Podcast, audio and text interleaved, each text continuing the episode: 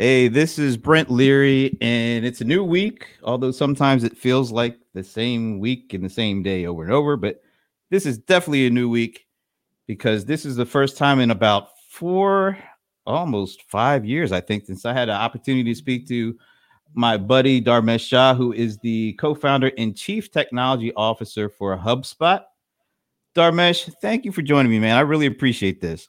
My pleasure. Thanks for having me on because I know that you really don't like doing this kind of stuff because you are an introvert, and I consider myself to be an introvert, but you're like an introvert on a whole other level. So I really appreciate you doing this for me. No problem at all. Yeah, I like to joke that uh, you know we have this whole social distancing thing, and I've been training for this my entire life. Right, this is not. Uh, uh So the other thing I really enjoy about talking with you, and you're you're up in Boston, you're a Boston guy, but you're not a sports dude. You're not like your partner uh, Halligan, who you know Red Sox, Patriots. I just you know I so I really appreciate talking to you. neutrality is what you're saying. That yeah, we can still be friends. All right, so before we get going, because uh, there's so many things I'd love to talk to you about, and we got limited time. But before we get going, I, I just had to share this picture because we kind of go back a ways, um, and this picture kind of illustrates just how far back we go. I mean, that's you know when when that was taken. I'm gonna guess around. I'll say 2007, maybe. Close. It was 2008. I believe it was at the first inbound. I think he called it the inbound summit back then. Yeah, at the Sheraton Hotel in uh, Cambridge. Yep. That's right. I, so this is, I think, it's September 2008. Now I kind of look a lot different. You, other than the beard, you look pretty much the same, man. Well, thank, thank you. Just uh, a little bit, a little bit heavier. Uh, got the beard, and yeah, life, life goes on. I think that might have been the last time I wore a collar on a shirt. No, No, well, you know, it's been a while. Uh, so let's talk about that. I think I met you guys. You guys officially kind of started in June of 2006. That's correct. Yep, in June of 2006.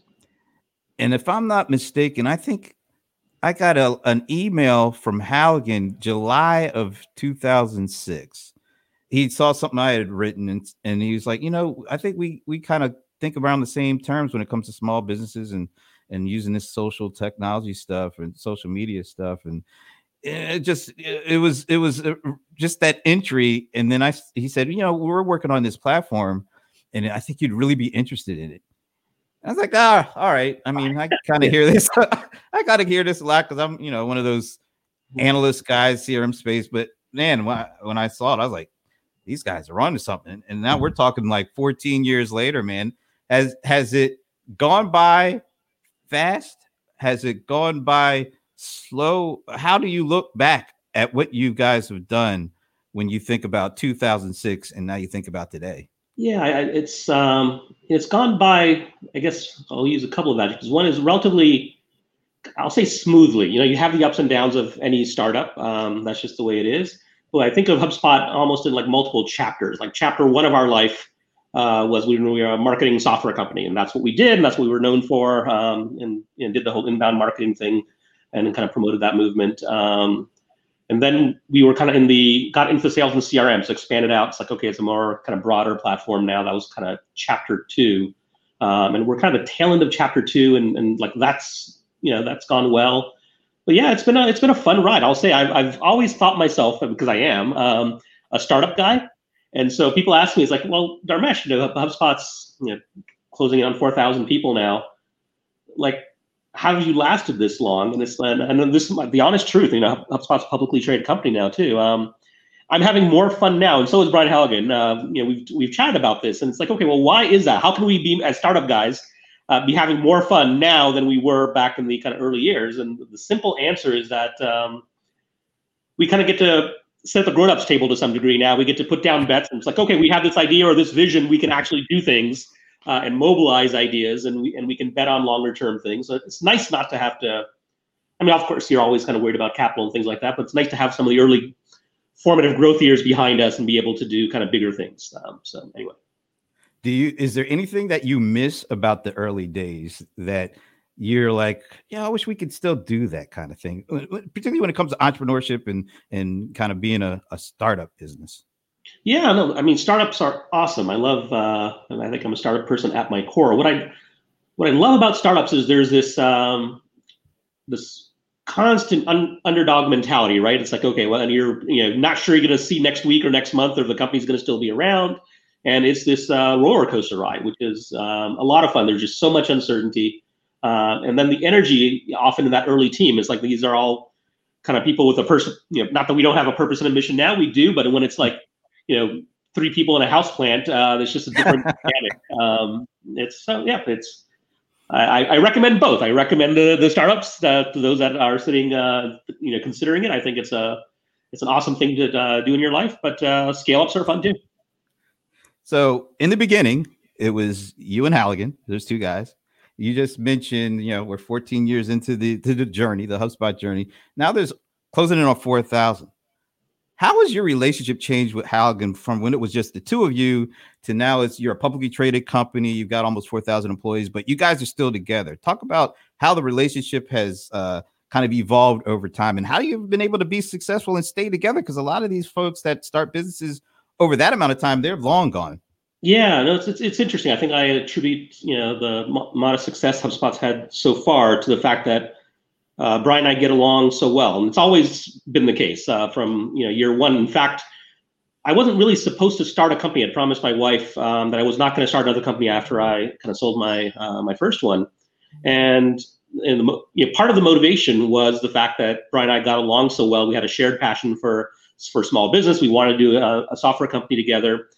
Um, and I think what's made it last, it's like any other relationship, and you have to think about it that way. It's a relationship. Um, there has to be uh, mutual respect, if not admiration. Uh, there has to be kind of a, a, sense of kind of shared understanding and shared purpose, uh, which we've always had from the you know the early days. Um, and then we had a lot of the. I think this has helped, um, and I recommend this to uh, co-founders in, in kind of uh, in the early stages of a startup is to have the difficult conversations early. Right? It's like okay, well, what if someone comes along and offers us $50 million or $100 million and wants to acquire the company? What if one of us wants to leave the company because we're no longer, like, what do we do in these situations? How do decisions get made? How does this work? Um, and we had that in like week one, right? Of like all the things. And, uh, and the reason we started the company is there was overlap. It's like we both had had some success in our past, but we had like a, uh, a bit of a chip on our shoulder that we had something left to prove. We want one more step up to bat, so to speak. And Even though I'm not a sports guy, I'll, I'll use a sports metaphor. uh, but the relationship hasn't really evolved. Like the way we run the company now is very much the way we ran the company uh, in in year one. It's that um, we kind of understand each other's kind of strengths and weaknesses. Um, we have complementary backgrounds, so we have shared values but divergent backgrounds, and I think that's helpful. Uh, he's kind of a sales and marketing guy. I'm a tech guy. Um, so that's helped. It's been, um, yeah, but I think the number one thing is so the number one thing is mutual respect and admiration. Number two thing, maybe maybe even number one thing is you have to enjoy spending time with that person. And as simple as that sounds, if that's not the case, if you're just doing it for the money or doing it for the success, and you just don't be like being around that other individual, the startup's not going to work. It's just more startups fail for co-founder conflict probably than any other reason. Um, very interesting, man. I, I'm sitting here, th- you know, listening to you and talking about your relationship with Halligan and how he's the sales and marketing kind of guy, and you're like the technologist. You're the technologist, and, and you're you're an introvert, but you started thinking about corporate culture really early on in your development. Why don't you talk about what? When was it that you realized, man, we I, we really got to put some formalization around culture for our organization, and and why was it so important for you to really deep dive into that? Because that's what you did. Yeah, it's um, so it's a fun story. So I was not supposed to do culture. Uh, we hadn't really used the word culture a lot in the early years of HubSpot because we're a startup. It's like okay, we've got product to build, we've got product to sell. Culture is something big companies deal with once they're 100, 500 people. Um, and then Brian went to the CEO group, um, and he would meet with other CEOs in the area, some highfalutin folks whose names you'd recognize. Um, and at this particular meeting, uh, the theme was culture. And then Brian's response was very much our thinking at the time, which like, okay, well, yeah, you folks are much further along than we are, you, you know, and because they asked him like, what are you doing on culture? And like, we're not doing anything yet. It's too early for us to really be thinking about that. and that group of CEOs really came down on him kind of hard. It's like, oh, you, you don't get it, Brian. Like culture is like the number one thing. There is there is nothing else. If you don't if you mess that up, uh, nothing else will matter. Um, so that was the kind of message he carried away. And he's like, okay, okay, listen. And then we had a founders dinner shortly thereafter. Um, he said, and he told me about this meeting. It's like, oh yeah, I had this my group meeting with the CEOs, and evidently culture is like super important. It's going to you know determine our destiny, and it's um, and then this is this is a sentence I won't forget. It's like, Dharmesh, why don't you go do that?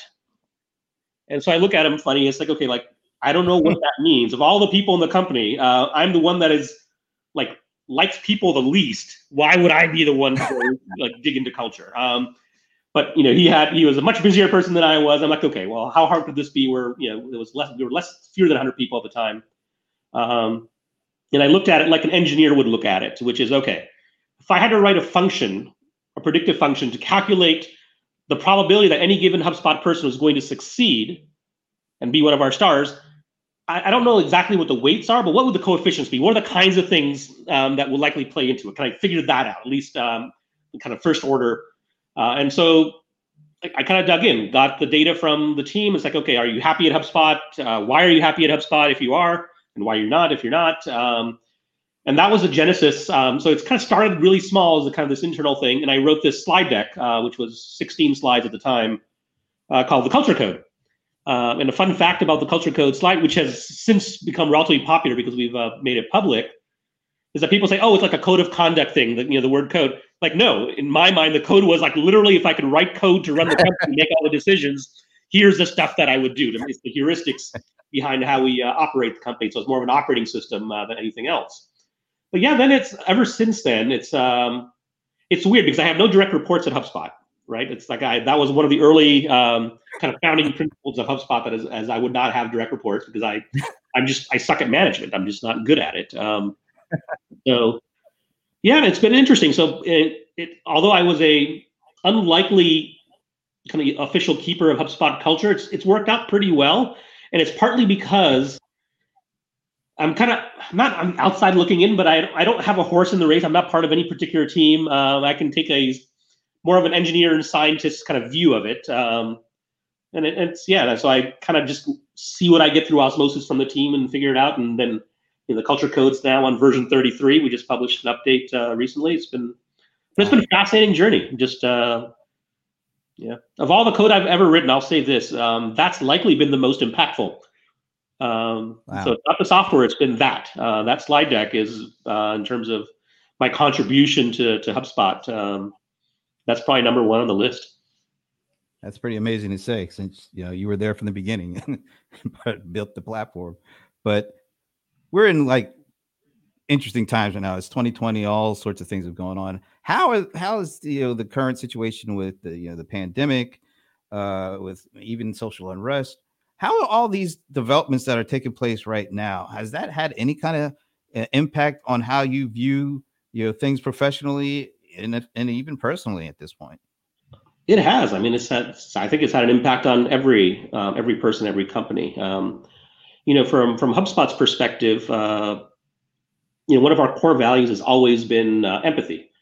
And um, if ever there was a time for organizations to have empathy for their people and for the people to have empathy for each other, uh, this has been that year. It's been a very uh, challenging year for so many. Um, and so one of the kind of early decisions we made during the pandemic is that we're gonna we're gonna lean into that. You know, we've been fortunate in terms of the company's been doing relatively well. We've got you know billion dollars on the balance sheet, so it's um, so we can afford to actually kind of ride out the storm, so to speak. So we were um, kind of as empathetic as possible in terms of uh, giving people the flexibility in terms of because we don't know what people's individual kind of home situations are. They could be parents, they could be taking care of elders.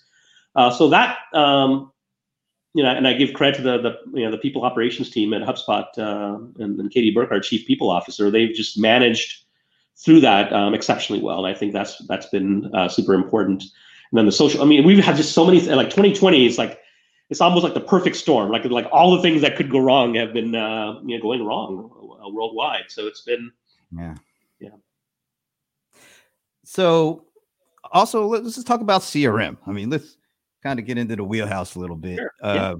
I mean, you guys built your your your interaction platform was marketing, and then you built CRM and sales and service into it. Yep. How have you seen CRM evolve since you began HubSpot to where we are today? Some people say uh, the principles haven't really changed. It's just the, the kind of the the way it's trying to be implemented, the way people are trying to leverage technology, but the philosophies and kind of the foundational aspects pretty much the same. How do you see it? I, I think that's I think that's mostly true, right? Um, I mean, customers are customers. I think we are, um, as a society, uh, more skeptical of the companies we buy from and the people we do business with. So that's kind of changed. The relationship between buyers and sellers that's changed. But in terms of CRM as an industry, um, you know, I think what's happened is that if you look at kind of first generation Siebel, um, CRM, you know, Siebel and those folks um, that kind of lay the early groundwork. And you have Salesforce for kind of, I'll think of it as generation two.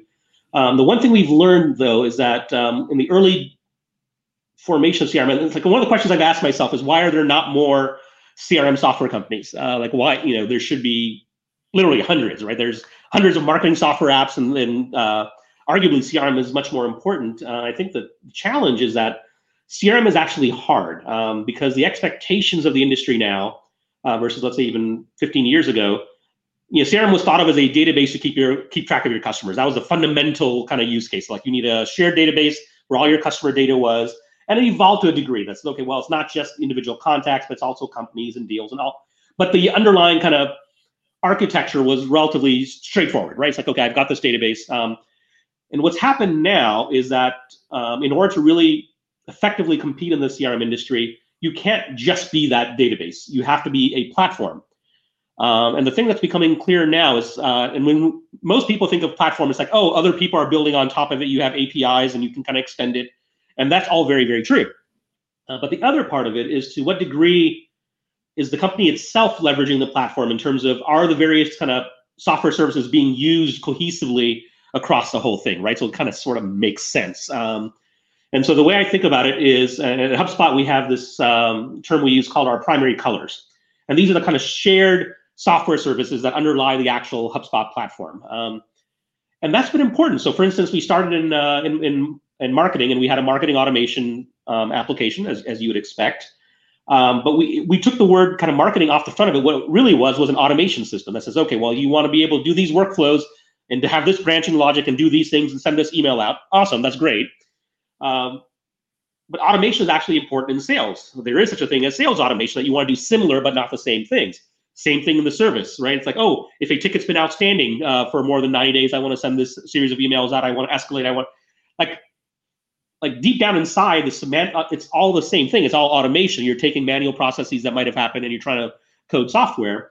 Um, I think what the CRM players have done um, I think well is like thinking of that in a broader sense. It's like, yeah, like automation is the same.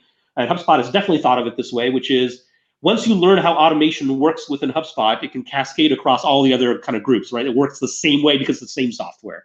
Um, I think that's helpful. But so the big shift that we've seen is it's like the number of channels, the number of interactions we have with customers is obviously dramatically higher over the last uh, couple of decades. Um, and the other thing is, and this is I think the big shift, right? is customer expectations. Back back then, I'll say 20 years ago, CRM uh, to be doing CRM right, it was a even though it's considered a front office application because it kind of has got the word customer in it, it was mostly a back office thing. It was a database, and the sales reps and the customer team and people would use it, but the customers would never really directly interact with it, not in any meaningful way.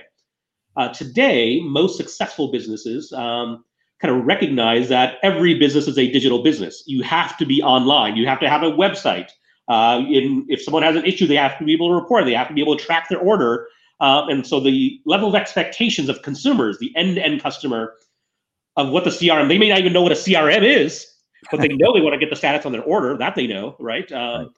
And that's the one thing the pandemic has uh, accelerated is that so every I mean, people have known that they need to go digital and do more of that and they've seen this kind of steady rise in customer expectations. Uh, the pandemic has been kind of a forcing function. It's like, okay, if you were sitting on the sidelines wondering whether you should do this, you are no longer wondering. You can't not be online, right? Like that just doesn't, um, it, it, doesn't work. So we, we saw, and this is kind of put some wind in HubSpot sales, is um, no pun intended, um, is people are just ready to get something out there. Like they want their website connected to their CRM, connected to like everything has to kind of fit together. So we've had our best quarter ever uh, last quarter, even amidst this, just because there's this uh, higher sense of urgency now. But yeah.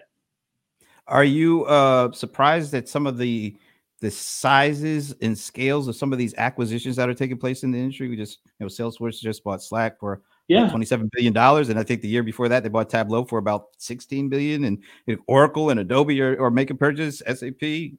Uh, are you surprised at that, or, or is this something that we're you expect to be kind of status quo for the foreseeable future? I think it's. I think it's. Uh, you know, yeah. Sometimes we'll have acquisitions that some might argue were you know overpriced or underpriced, but in the overall grand scheme of things, uh, company you know the public markets are relatively efficient, um, and if any individual company was, you know, you know, overpaying, you know, for a series of companies in a row, whatever, it would impact uh, their individual stock price as, as people lost. At the broad level, I think what's being what's happening is it's just a reflection of value and opportunity, right? That says, okay, we thought we had seen you know all this growth in CRM, and there's certainly been growth, and there have been massive companies created in the industry. We're nowhere near done. We haven't scratched the surface. There are millions of companies that would benefit from what we think of as, as a modern CRM now that aren't yet, right? It's like it just it's just not there. Like the penetration, you know, it's I mean, as proud of as we are of our accomplishments, uh, you know, HubSpot's a reasonably uh, large company now.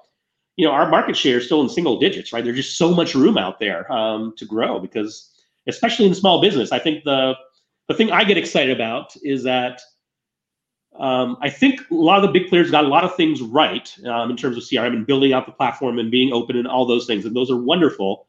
Um, the thing that I think HubSpot's getting right is for the kind of small medium sized business, for if you're a startup or a scale up, uh, you need something that's simpler. Um, you so we're trying to democratize like stuff that uh, historically only the Fortune 1000 or Fortune 5000 have had access to. We're trying to bring it down. It's like okay, well, you too, 50 person consulting company, deserve a website that's connected to your CRM that and have a ticketing system and people can send you an email to support at acmeconsulting.com. All that is possible today, right? Like we have tools. Um, and we, when yeah, so we think there's massive opportunity in small business, and they would benefit greatly. Uh, they've been kind of kept out of the dance, so to speak. They haven't been invited uh, because it's just been so complicated. Um, we're we're trying to change that.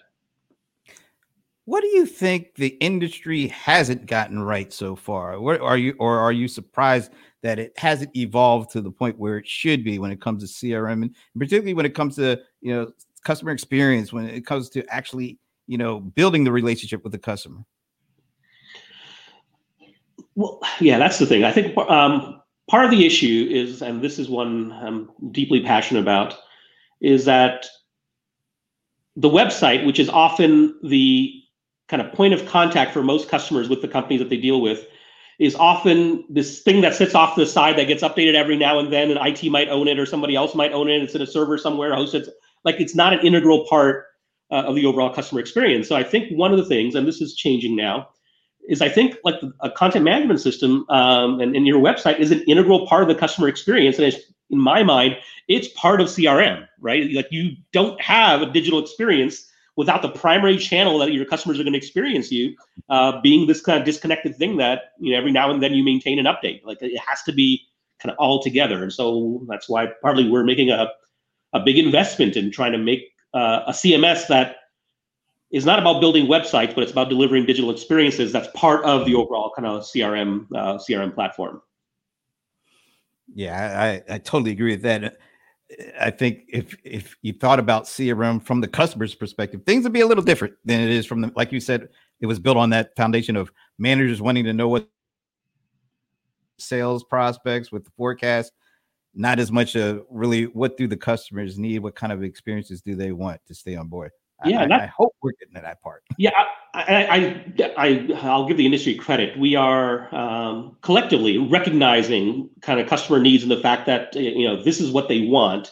Uh, we're delivering with varying levels of uh, um, progress, but I mean, I think the sentiment is definitely there, and it's uh, and I think you know it's and it's partly driven by uh, kind of the B two C market, right? Like I, it, you know, so overall, I think we kind of steadily moved in the in the right direction, uh, albeit slower than some would like. Uh, but B2B has been even slower, right? Like some of the B2C companies, that's they kind of grew up with that and grew up with the internet, it's been around for a long time.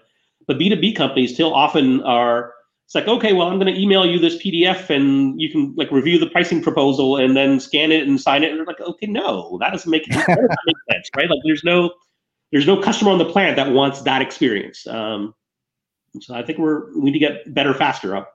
Uh, that's I think there's still massive opportunity for uh, improving the customer experience, for making things more efficient, um, and getting more companies to to participate in this new kind of digital economy. Hey, do you mind taking uh maybe one or two questions? Because there's some really interesting ones. Absolutely, I think are right up your alley here. From here's one from Seshu Kumar Loka. I hope I'm saying your name right. But Dharmesh, great to be hearing you live. Would you would like to know what is your scale up advice? What would you ask someone to focus on? So a couple things. It depends on what level of scale up. But the the thing that and this is not just from HubSpot. This I've talked to hundreds of entrepreneurs, um, you know, over the course of my professional career. The best scale ups are the ones that are like maniacally obsessed with the customer and their problems. It's like okay, and and not obsessed with their particular solution, right? So uh, if you look at it from HubSpot's perspective, um, yep, we did pretty well in the marketing business and the, and the company you know, grew and, and, scaled.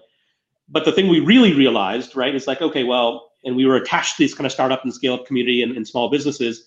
But it's like, okay, we hadn't really solved the full problem. It's like marketing was a piece of it. And so we didn't shy away from it. It's like, okay, well, here's the thing they actually need um, in order to do the things we know they, they need to be doing. So my kind of somewhat trite advice would be like spend a lot of time with customers dig deep into the actual issues they have. Uh, don't get overly attached to your particular solution right now because that that can and probably will change um, in terms of what uh, you know what technologies or what kinds of things you're doing. But the problems don't change that often. Uh, the things that customers are trying to do is actually a relatively slow moving thing. Uh, and so that's an easier thing to kind of grasp. But um, startups often fail is because they become too infatuated with what they're doing and the product they're building. Uh, and i'm you know as an engineer i can kind of speak to that but it's uh, get obsessed with your customers instead. Awesome. Here's another one from uh, my buddy Anand Thaker. Thoughts on the future of e-commerce in the SMB startup scene? Yeah. Hi, Anand. Uh, good to see you. Um, I think we've just seen the beginning of it, right? So we have uh, e-commerce, um, you know, made made popular now by companies like Shopify, which is an amazing company. Uh, but in the same way that e-commerce drove, you know, 10 years ago, a lot of the kind of expectations and the evolution of, of, of the B2B side of things, uh, we're going to see the same on on uh, with respect to e-commerce now. So it's it's not going anywhere. Yes, it got accelerated by the pandemic, but we're not going to wake up someday after the vaccines are out and everyone's kind of doing a lot better and say, "Oh yeah, I want to go back to the old ways of like shopping and doing business and things like that." It, that's just not going to happen. That world is not is not coming back. So I think it creates massive opportunities across the board. So you thought marketing was interesting back in uh, 2006 when HubSpot got started, and we see the Martech landscape from Scott Brinker we're going to see something awfully awfully similar to that. I think over the next decade uh, in in e-commerce, broadly speaking. Okay, here's one from a, a buddy of mine who's Boston based. He wants to ask what he thinks is the most. He, apparently, he didn't catch the beginning of the show. Yeah, so, yeah. Bob, I got to ding you on that one. Uh, what's his favorite football team? I'll tell you who it is because this is Bob. He's a Boston guy. He's like Halligan. He's all in on all Boston sports. So I know what he's getting at because he knows I have an issue with the Patriots, particularly. Right, Guess so what, Bob? He doesn't have a favorite. I don't. Uh, I've uh, fun fact. I've never been to a football game. I've watched one Super Bowl game uh, back way back when. I don't know. Anyway, so I'm not a sports guy. Sorry, I have to take a pass on that one. All right, and this is just yeah. Don't worry about Bob. You know, he'll get over it. And uh, this is just a good comp. Listening to customers important right in the time for the pandemic. What have you changed in this direction since COVID nineteen? A couple things. So as soon as COVID hit, uh, one of the first things we did was uh, asked ourselves as a as a leadership team, like, what can we do to help? Like, what's the thing that we can do to help? Uh, because we're in the small business uh, small business world, and so what we did tactically was we said, okay, here are um, a bunch of features that are in our paid version. We're going to bring them down to the free version um, for X period of time, so people can kind of respond to emails and do the things that we knew were common to do uh, during the pandemic. That was one. Uh, we brought some of our pro level features down to the kind of starter, which was a much more affordable price. We took the price of that product down uh, by about 50-ish percent. Uh, we did cash advances for some of our partners um, that says, hey, we know you're going to make this up or whatever. We're going to pay you for your commissions that you we know you're going to make over the next 90, 120 days. and we're going to cut you that check. We wired that money within 72 hours of making that decision. I was quite proud of the team, just the logistics of that. Um, but it's just a a recognition, I guess, that um, companies were going through a hard time. Um, and it, it, was funny because as a technologist, I'm like, oh, like what do we need to build in order to make this? And the thing that came back, you know, in talking to our customers and partners was it wasn't about building more things. It was about making things more accessible and easy and kind of just so they could kind of get started with it. Um, so yeah, those are changes. As far as the company itself, um, we leaned into empathy. Um, it's like, okay, everyone's dealing with uh, tough times, shut the office down, let people choose. Um, and that's you know one of the things we've put into place longer term now, going into 2021, is giving every all 4,000 employees the option of whether they work uh, full time out of an office, uh, flex time, two or three days a week out of an office, or go fully remote, um, because everyone's situation has just been impacted is different. Um, yeah, yeah. I, I love leading with empathy and uh, customers respect you and will stay with you if when the chips are down for them, you're there for them.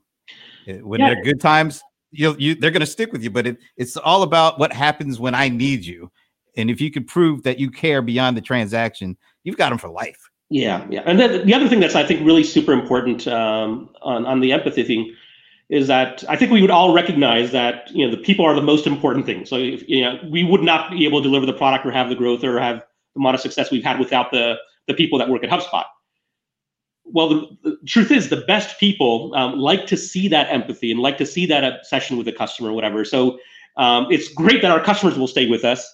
It's equally important that uh, the people that we have on the HubSpot team is like that's the kind of company I, I can see myself working for long term. That's the kind of company I'm going to re- recommend to my friends and family to kind of join. It's like this is the best place ever, and that's probably as impactful as any other thing we could do in HubSpot is to make sure uh, that great people join um, and stay at HubSpot.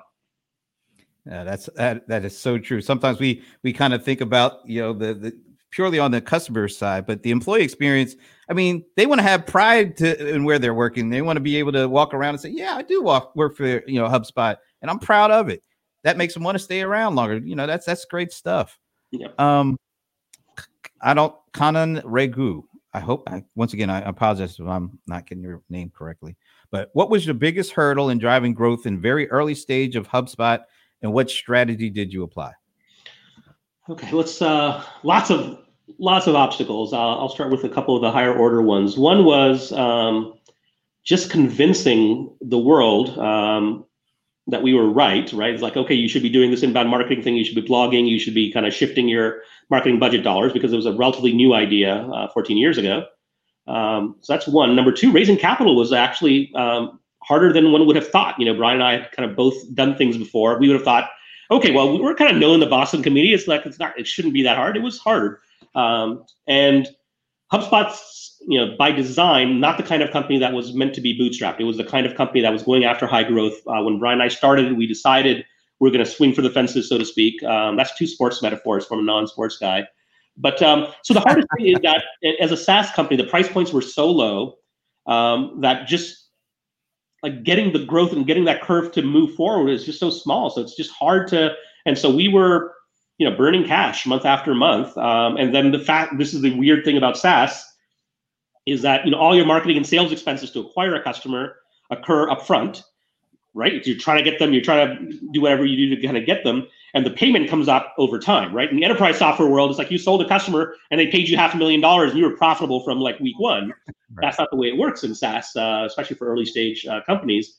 And so the weird mathematical dynamic was the faster we were growing, the more cash we burned, which is kind of paradoxical, right? It's like, okay, then we'd have to explain that. It's like, okay, well, you guys are growing, but then you're burning even more cash than you were burning before. Like, what's up? And that continued, right? All the way up until um, our IPO. But I mean, the economics made sense if you knew what was going on behind the scenes, but that was relatively new back then. So that was, um, but it's just the blocking and tackling. It's like there was no Monday morning where HubSpot, where the HubSpot founders woke up and said, "Oh my God, everything went up by 4x yesterday. We don't know why."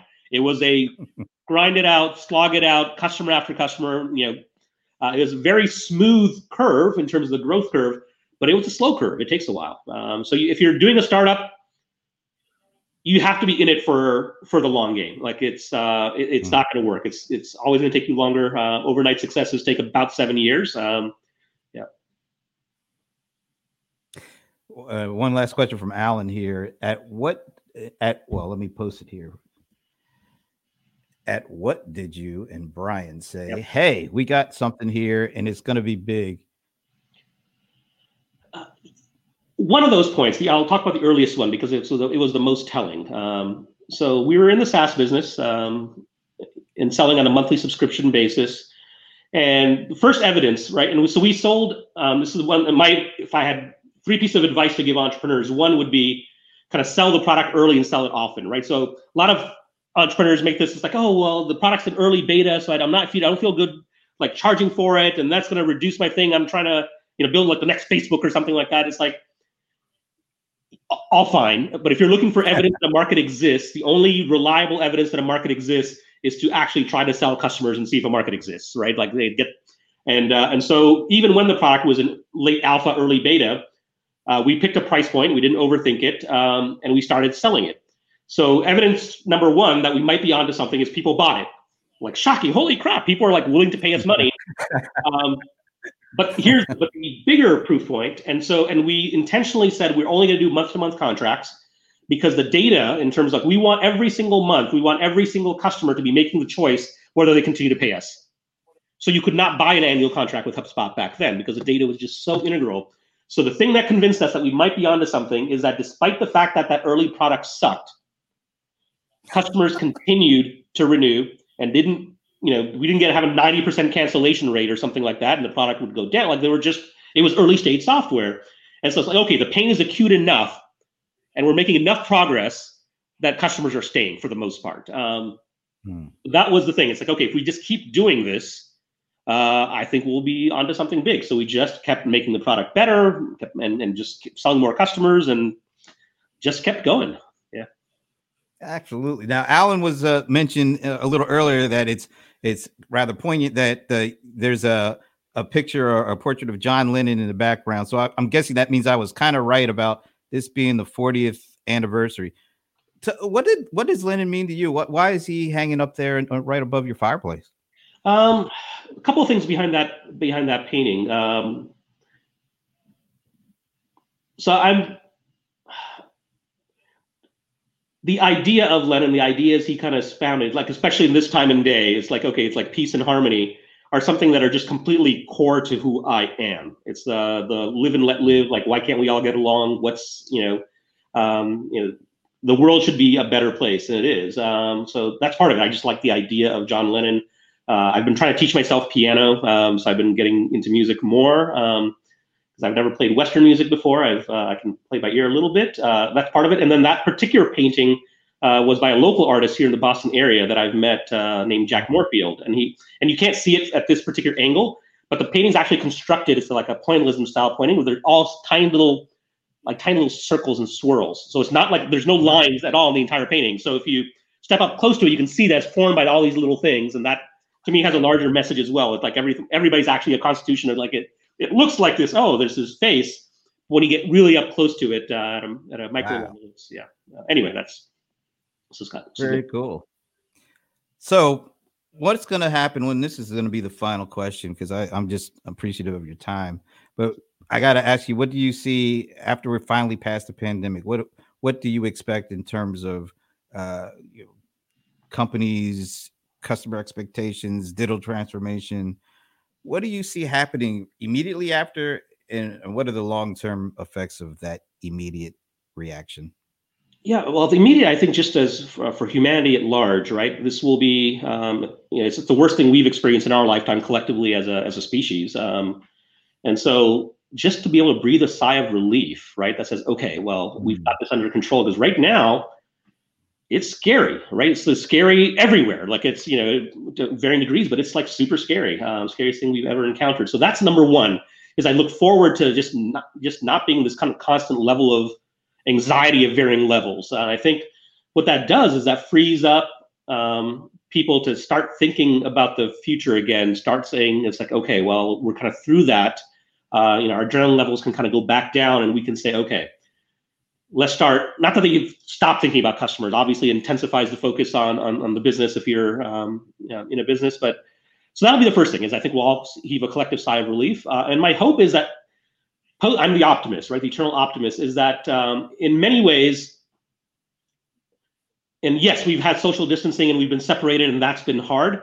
Uh, but my personal experience, it's also actually brought us closer together. Um, so I know people within HubSpot now that I normally wouldn't have interacted with because everybody's remote. All everybody's working from you know uh, from home right now, and so we can be more inclusive in our meetings. We just had our first virtual event, you know, inbound, um, and so I think we've kind of learned. A, I'm not saying that you know Zoom is going to replace you know for all eternity how how we meet and things like that, but it's an important. You know, having that tool set in our is like it's important. It's nice to be able to get together virtually and still be effective, right? Not to say there's not value to getting together in person. So I think that's the other thing. I think we'll be better businesses and better people having been shaped by the pandemic, and, and, no one wishes for a global pandemic. But I think uh, I think we're going to emerge stronger, personally. That's great. That is great, and I really appreciate this great conversation. And let me do a shout out to one of your uh, uh folks who kind of came on board recently, Scott Wilder. He's a buddy of mine. Known him since his days at uh, Intuit. Man, that was a long time ago but he's a great guy, and uh, I wanted to shout yeah. out him. And that's a great hire for you guys, by the way. Thank you. Yeah, I love that. Uh, thanks again, man, for t- making time. This has been great. And Anand, we did talk about the culture stuff earlier, so why don't you check out the replay and you you'll get his thoughts on that and why it was important for for him to do it and the way he did it. It's really fascinating stuff. But Dharmesh, thanks again for your time, man. And let's make sure. well, do you think this was a, a decent uh, experience? Because I know you don't like doing a lot of this stuff, but do you think you might want to do more of these things in the future? With you, yes, Brent. Uh, I'll say this: my issue is not once I'm on, I can kind of sort of forget the camera and we can just okay. have a conversation. but I'll, I'll tell you this: like uh, 3 a.m. last night, I kid you not, I'm curled up in the fetal position, knowing that I have this coming up. Right. So actually, public speaking, not that big of an issue for me. Honestly, I can do it. Like I can put sentences together by forming words and stuff. I can do that. Uh, it's all the time leading up to that actual thing. Uh, so if someone like shook me in the middle of the afternoon, it's like, it, like do this. That might actually be preferable to having to kind of prepare for something and uh, and stress out over. Anyway, but thanks for having it. Was it was a enjoyable experience. I will put it to you that way. Oh, thank you very much. And you're great on screen. And wow, I bet it's probably harder for you to do this stuff than it is to build a company like HubSpot, which is kind of funny. But I appreciate you doing this all the same. Thanks again, and Thanks let's talk sooner rather than later. Take care. Thank you.